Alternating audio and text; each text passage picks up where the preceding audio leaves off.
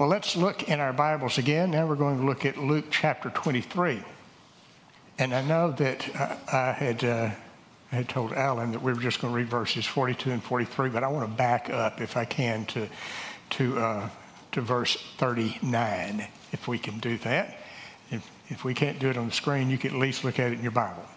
And, uh, but Luke chapter 23, we'll go with verses 39 through 43. It says in here, this is a scene at the cross. One of the criminals who were hanged railed at him, that is Jesus, saying, Are you not the Christ? Save yourself and us.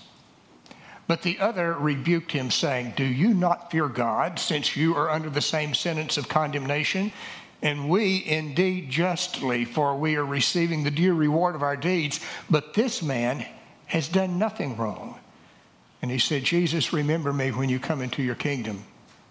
And he said to him, Truly I say to you, today you will be with me in paradise. Well, I'm not trying to bash politicians. I'm really not. I'm just going to tell you the facts on this. And I think it's kind of an interesting thing. Woodrow Wilson was running for reelection to the presidency back in 1916, and he had a campaign slogan, and that campaign slogan was this He kept us out of war. Because the American public were concerned that we might get involved in this great war, which we weren't even calling it World War I at the time. It was just a big war, and we didn't want to be involved in it.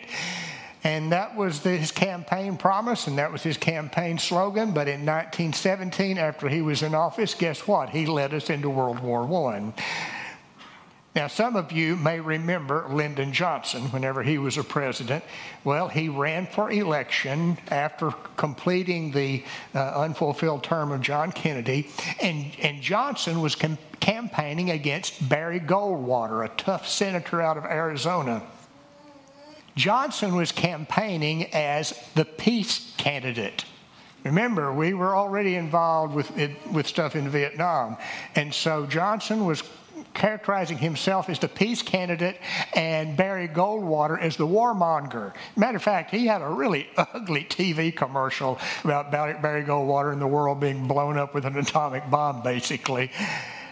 And Johnson won the election, but after he got into office, we got further entangled into the Vietnam War. Ronald Reagan promised in 1980 that he would support a constitutional amendment to allow school prayer, and it never got off the ground. It has been estimated that President Obama kept less than half of his promises and just flat broke about 20% of them. And Remember what Donald Trump said that he was going to do whenever he got to be president? He was going to build a wall between Mexico and the U.S.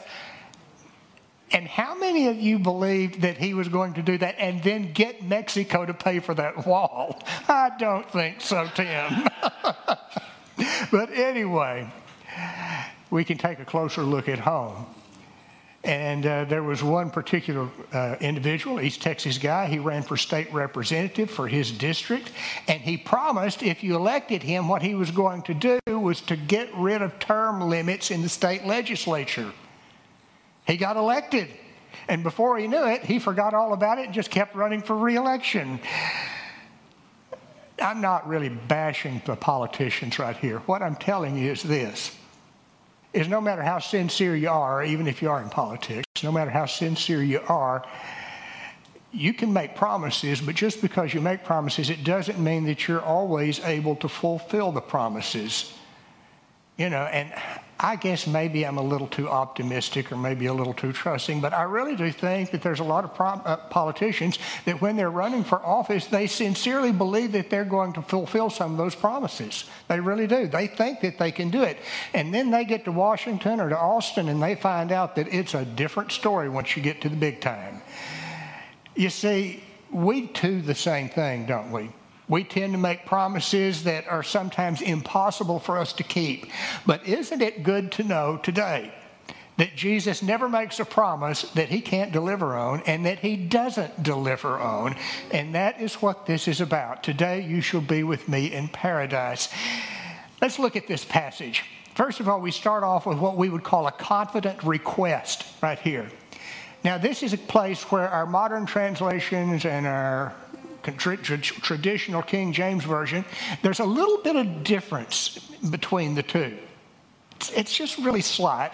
Like in the King James Version, we see the thief on the cross turning to Jesus and say, Lord, remember me when thou comest into thy kingdom.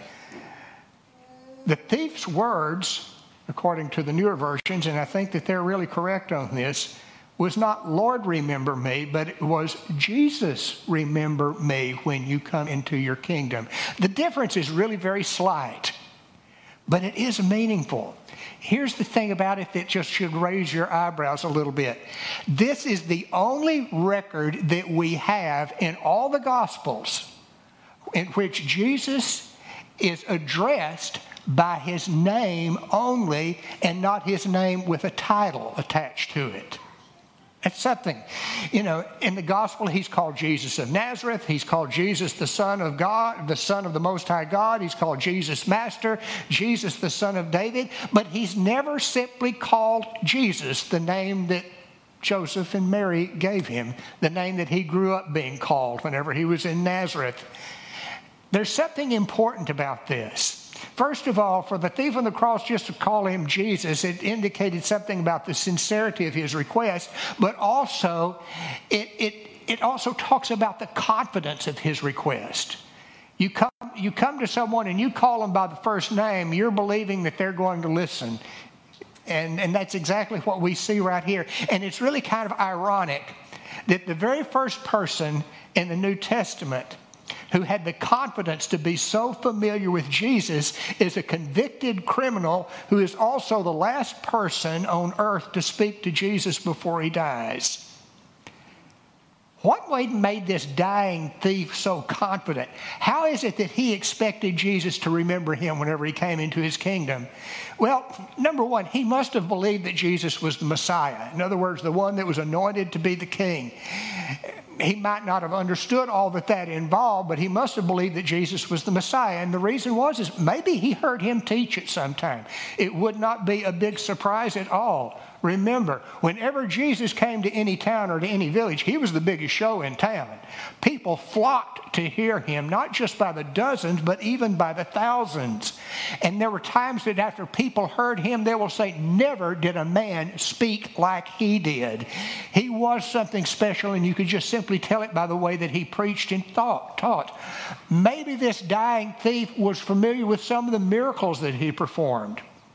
I mean, it was only two miles away and a few days earlier in which Jesus went to Bethany and raised Lazarus from the dead after Lazarus had been in the tomb for four literally stinking days. I mean, and that was not the only person that Jesus raised from the dead. It's like one of my friends in the ministry used to say a long time ago Jesus fouled up every funeral that he ever attended. You know, once he showed up, the funeral was over with. And I guess he went to the fellowship hall and started eating pimento cheese sandwiches. But anyway. But maybe he knew about some of these miracles. And even before Jesus raised Lazarus from the dead, Jesus was in Jerusalem when he healed a man of blindness, and the man had been born blind. And it was even conceded when this man was on trial before the religious leaders, in which he said, It has never before been heard of a man who was born blind receiving his sight again. He said, If this man were not of God, he couldn't do anything like this. And so maybe this thief on the cross believed that he was the Messiah simply because of the things that he was able to do. And maybe he was thinking that some way and somehow Jesus would end up setting up his messianic kingdom at the end of the age when all the dead would be raised. And whatever were the expectations of this thief on the cross, his words were not the words of someone who was just grasping at straws and hoping against hope that maybe he would be able to find some kind of hope. But what it was was this this was the request of a man who held to a certainty that somehow this one who raised the dead and this one who healed the sick would someday sit upon the throne and reign forever. And this thief, with hope for nothing else, was submitting his application for a job whenever that day should come for Jesus to set up his kingdom, and somehow he believed that that application would be accepted. well, that's kind of putting it in today's terms. But can we have that same kind of confidence in Jesus? Hmm? Can we? Well, of course we can. First of all, I mean, we can have confidence based on the miracles that Jesus performed. I mean, really. You say, well, you just get that out of the New Testament. The thing is this is that you would just about have to be blind to the facts of history to deny that Jesus worked miracles. He did. There's no, no way that we can explain his popularity and his following other than the fact that he did things like nobody else could ever do. He probably was also, we could also have confidence in him simply because of his teachings. I mean, you think about things like the Sermon on the Mount and other teachings and, and discourses that he made that we can read about in the Gospels. I mean, no one really has ever spoken like that before. Another reason that we can have confidence in him is what we know about the way that he dealt with people. I mean, Jesus is merciful. Jesus was gracious. Jesus was kind. Look at it this way Jesus dealt with all kinds of people in society religious stuff shirts. And what about, oh, the town trollop from Sychar in Samaria that Jesus talked to at the well that had more husbands than Zsa Zsa Gabor nearly? Or what about Mary Magdalene? And we read a lot about her, but sometimes we forget the one thing about Mary Magdalene is Jesus cast seven demons out of the girl. How would you have liked for her to be your next door neighbor? And what about that crooked tax collector, Zacchaeus? If Jesus could relate to those people, and if Jesus would be kind to those people, don't you think that there's hope for you and hope for me? You see, above all those things, though, there's another thing that gives us this, this certainty that Jesus can give us something nobody else can. It's because Jesus, when he was crucified, he was raised from the dead on the third day. He has overcome death in the grave. The promise of Jesus, the promise of eternal life that Jesus made is absolutely unshakable. He's not promising something that two or three years down the line, he was saying, Whoops, I didn't realize I couldn't do that. No, no, that's not the way Jesus operates. There's another thing that we see in here is that it's a gracious gift. Now, this thief on the cross was no petty shoplifter.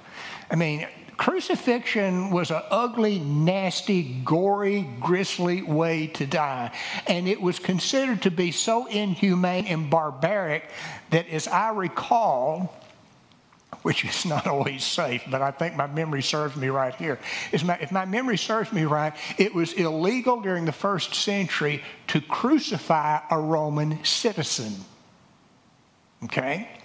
And it was just that bad. There were people that were already beginning to cry out for a complete ban on crucifixion just because it was so mean and ugly.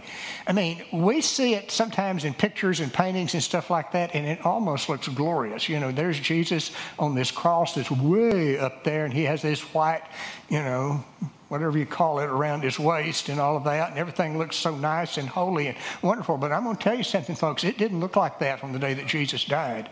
You weren't too far off the ground. In other words, you were lifted up just to make sure that your feet didn't touch the ground. You were, you were stripped completely naked. You didn't have a stitch on you so that you would be even more humiliated while you were on the cross. People could walk up close to where you were and say all kinds of bad things about you if they wanted to. They could spit on you if they wanted to. You know, this was just a nasty, ugly way to die. And so it was reserved for the worst people in society. This thief on the cross was probably nothing more than a larcenous, thieving thug, and he had nothing to offer which could earn him any special consideration from Jesus Christ. He had nothing to offer, and he knew it. He had no time to make up for his crimes or the misdeeds that he had done. Now, this other thief on the other side of Jesus seemed to think that he deserved a little favor and a little bit of deliverance. But the, but the thief who ultimately received the promise from Jesus Christ had no bargaining power at all, and he knew it. He knew that there was no way that he could promise Jesus that he would make it all up to God and up to society and to the world somehow if Jesus would just do him a favor and let him have a place in the kingdom. And whenever he said that to Jesus, Jesus did he gave him he didn't give him just kind of a vague answer like, "Oh, I don't know, maybe we'll give you a spot, I don't know." Or We'll see about it. Talk to me here in another five minutes or something. Instead, what Jesus did was this He made him a solemn promise. And it began this way I tell you the truth, truly. Or as it says in the King James Version, verily. It was a solemn promise because this promise was unbreakable.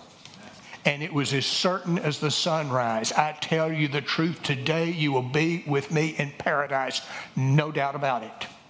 So, what makes that promise certain? It's grace. Pure, simple grace. Because you see, grace is the only way that we can have any confidence of having any future with God. It's just like that thief on the cross. We could have a thousand lifetimes to make up for our sins and still know that we have not done enough to hear Jesus say at the end, Well done, thou good and faithful servant. But whenever we count on God's grace, we know that only one life is sufficient to atone for all of our sins.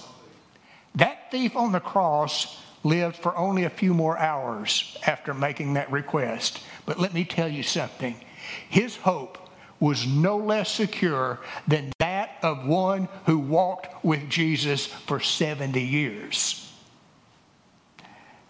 That's grace. And grace gives confidence. Without grace, there's always doubt as to whether you've done enough. And there should be, because we can never earn God's forgiveness. Don't let anybody tell you that you can't. Another thing we see right here is a better life. this thief got more than he imagined. Found out he wasn't going to be the gardener in the kingdom of the Messiah. He was going to get something more than he asked for. He asked for a place in a worldly kingdom. He received an address in paradise. Now, there's some people that they want to tell you that paradise is just some kind of a way station on the way to heaven, or it's some kind of a halfway spot or a stopover on the way to heaven. You know what paradise is? Paradise is where the Father is. And therefore, that's where Jesus is, because just before Jesus died, what did he say? Father, into your hands I commit my spirit. So whenever Jesus told the, par- the, the thief on the cross, he said, Today you're going to be with me in paradise. Where was that going to be? It was going to be with the Father. So whenever we talk about the promise of paradise, what more can we ask for? I mean, look at what the New Testament has to say about paradise. Uh, really, it just tells us that whenever we die here, what do we do? We depart to be with Christ because that is far better. That's what we look forward to. And so that must be what paradise is. You look in, in uh, 2 Corinthians chapter 12, verse 2. we see that paradise is referred to as the third heaven. It's what Paul talks about, that he had this vision or he was bodily transported, he said, to the third heaven into paradise. Understand what a Jew would mean by that. What that's just talking about is this as far as the Jews were concerned, there were like these three levels of heaven. There was the heaven that we see whenever we look up and we see the birds. You know, in other words, we see the fowls of the heavens. That's the air that we breathe. The second level of paradise was the place where we would see the stars and the planets but the third level of paradise is the dwelling place of God. And then in Revelation chapter 2, verse 7, it refers to paradise as the place where the tree of life is, indicating that there is a place where the sorrows of sin's curse are no longer a hindrance to our joy. There is a place like the Garden of Eden without snakes, though. There is a life of undiluted joy that is better than anything that we can ever find on this earth. And the last thing we see here is the promise of an eternal day. The promise that Jesus made to this dying thief is one of the most memorable statements that he ever made. Truly, I tell you today, you shall be with me in paradise. But what did Jesus mean by today? Did Jesus say it this way? Did he say, I'm telling you truly, I'm telling you truly today that you will be with me in paradise? Or did he say, Truly, I tell you that you will be with me in paradise today? Do you see the difference there? In other words, saying, I'm telling you today about this. I'm not telling you when it's going to happen. I'm just telling you about it today. No, that's not what Jesus said. I mean, if what he if, if Jesus meant that, if he was just saying, I'm going to make you a promise today that you're going to live with me in paradise sometime. Well, that's dumb. I mean, hello. Everything that Jesus said from the cross that day, he had said it today. Okay? So that was unnecessary. What Jesus is saying is this He said, I am telling you, and I'm making you this promise that today you are going to be with me in paradise. In other words, when we leave this joint that we call earth, we are going to go into the presence of the Father. You're going to be with me in paradise. In other words, eternal life for that thief began right then. I mean, that's what the scriptures tells us. Jesus gives us a wonderful hope. Jesus gives us an eternal hope. And eternity does not begin when we die. Eternity begins as soon as we believe. That's what the scripture tells us. You look in John chapter 5, verse 24, Jesus says, Truly, truly, I say to you, whoever hears my words and believes in him who sent me, who sent me, has eternal life. Not will have eternal life, he has eternal life. And he says he does not come into judgment, but he has passed from death into life. Not that he will pass from death into life, he already has passed from death into life. And in John chapter 11, verses 25 and 26, it was the, it was the promise that Jesus made to, to Martha at close, you know, after her brother Lazarus had died. And when he said, you know, Martha comes up and says to Jesus, If you'd been here, my brother wouldn't have died. And Jesus said, Well, your brother will rise again. And she said, Well, I know. At the resurrection, he's going to rise again. And then Jesus said this I am the resurrection and the life. Whoever believes in me, though he die, yet shall he live, and everyone who lives and believes in me shall never die. Now, let me para- paraphrase that for you, where he's saying this I am the resurrection and the life. Whoever believes in me, even if he should die, he's going to keep on living. And the one who is alive right now will never die, ever. Eternal life began for you when you put your faith in Jesus Christ. Now, Sometimes I kind of wonder if people really take that seriously. And I realize sometimes we say things that we really don't mean. But, you know, sometimes we, we just don't act like we believe that eternal life begins until we kick the bucket down here. We begin our prayers sometimes with, Thank you for this day. Well, you know, are we speaking as if God just gives us one day at a time when actually we possess eternity? Or how about this one? And I know I've mentioned this before. The response we hear whenever we ask someone how they're doing, and they say, I'm doing good because I woke up on this side of the ground this morning. I mean, is that the best that life has to offer you? Listen, if a Christian is honest, he should be able to say something like this How are you doing today? Well, I'm doing quite well, but the best is yet to come. And it is. You see, we know that the promise that Jesus made to a condemned criminal can apply to us as well. And because of that, we don't fear tomorrow because we possess an eternal day. Don't forget about that. Years ago, there was an old spiritual written. It was recorded by the Statler brothers and the uh, the Statlers and also by the Blackwood Brothers and several others. And I'm not going to sing it to you because I can't sing in front of people. I sing a pretty good tune in the truck, but not in front of people. But it goes like this I love this. by and by, by and by, when I reach that home beyond the sky where the wicked will cease from troubling and the weary will be at rest, every day will be Sunday, by and by. Don't you like that? What does the future hold for you? Let's pray together. Now, our Lord, we thank you for the promise of Jesus Christ. We thank you for the hope that he gives that nobody else can give us. We're thankful that all of our sins and transgressions were placed upon him at the cross. And we know that we can look not just at tomorrow, but forever with hope. Now, Lord, I pray that we will not, that no one will leave this place without possessing this promise of eternity. And I pray this in Jesus' name. Amen.